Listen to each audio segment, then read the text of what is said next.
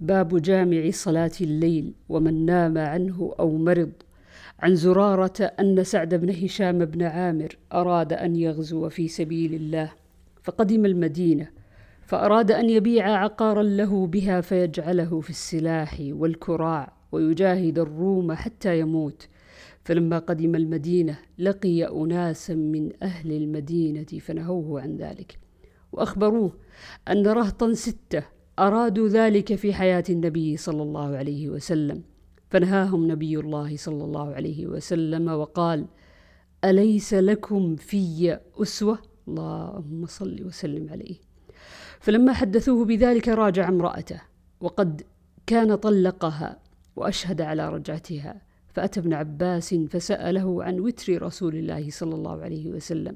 فقال ابن عباس ألا أدلك على أعلم أهل الأرض بوتر رسول الله صلى الله عليه وسلم؟ قال من؟ قال عائشة. فأتها فسلها ثم أتني فأخبرني بردها عليك. فانطلقت إليها فأتيت على حكيم بن أفلح فاستلحقته إليها. فقال ما أنا بقاربها لأني نهيتها أن تقول في هاتين الشيعتين شيئا فأبت فيهما إلا مضيا.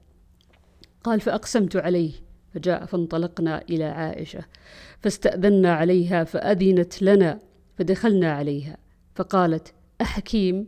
فعرفته فقال نعم فقالت من معك؟ قال سعد بن هشام قالت ومن هشام؟ قال ابن عامر فترحمت عليه وقالت خيرا قال قتادة وكان أصيب يوم أحد فقلت يا أم المؤمنين أنبئيني عن خلق رسول الله صلى الله عليه وسلم.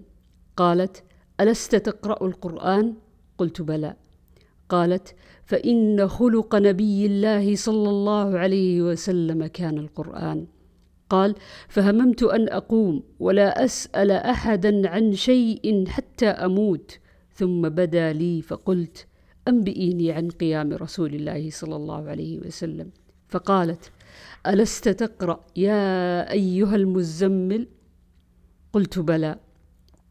قالت فإن الله عز وجل افترض قيام الليل في أول هذه السورة فقام نبي الله صلى الله عليه وسلم وأصحابه حولا وأمسك الله خاتمتها اثني عشر شهرا في السماء حتى أنزل الله في آخر هذه السورة التخفيف فصار قيام الليل تطوعا بعد فريضة.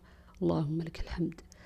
قالت قلت يا أم المؤمنين قال قلت يا أم المؤمنين أنبئيني عن وتر رسول الله صلى الله عليه وسلم.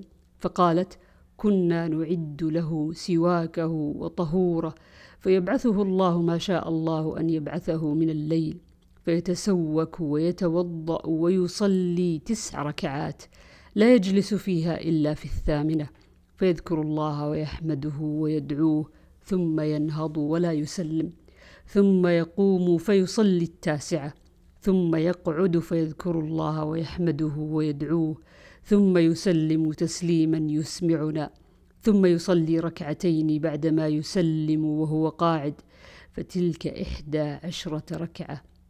يا بني فلما أسن نبي الله صلى الله عليه وسلم وأخذه اللحم أوتر بسبع وصنع في الركعتين مثل صنيعه الأول فتلك تسع يا بني. وكان نبي الله صلى الله عليه وسلم إذا صلى صلاة أحب أن يداوم عليها. وكان إذا غلبه نوم أو وجع عن قيام الليل صلى من النهار اثنتي عشرة ركعة. ولا أعلم نبي الله صلى الله عليه وسلم قرأ القرآن كله في ليلة. ولا صلى ليلة إلى الصبح. ولا صام شهرا كاملا غير رمضان. قال فانطلقت إلى ابن عباس فحدثته بحديثها. فقال صدقت.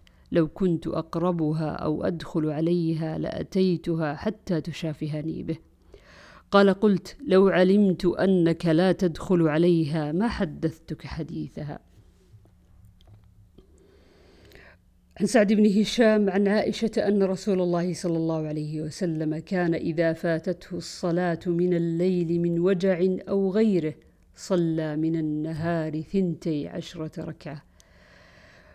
عن عائشة قالت كان رسول الله صلى الله عليه وسلم إذا عمل عملا أثبته وكان إذا نام من الليل أو مرض صلى من النهار ثنتي عشرة ركعة. قالت وما رأيت رسول الله صلى الله عليه وسلم قام ليلة حتى الصبح. ما, ما رأيت رسول الله صلى الله عليه وسلم قام ليلة حتى الصباح. وما صام شهرا متتابعا إلا رمضان. عن عمر بن الخطاب قال قال رسول الله صلى الله عليه وسلم من نام عن حزبه أو عن شيء منه فقرأه فيما بين صلاة الفجر وصلاة الظهر كتب له كأنما قرأه من الليل.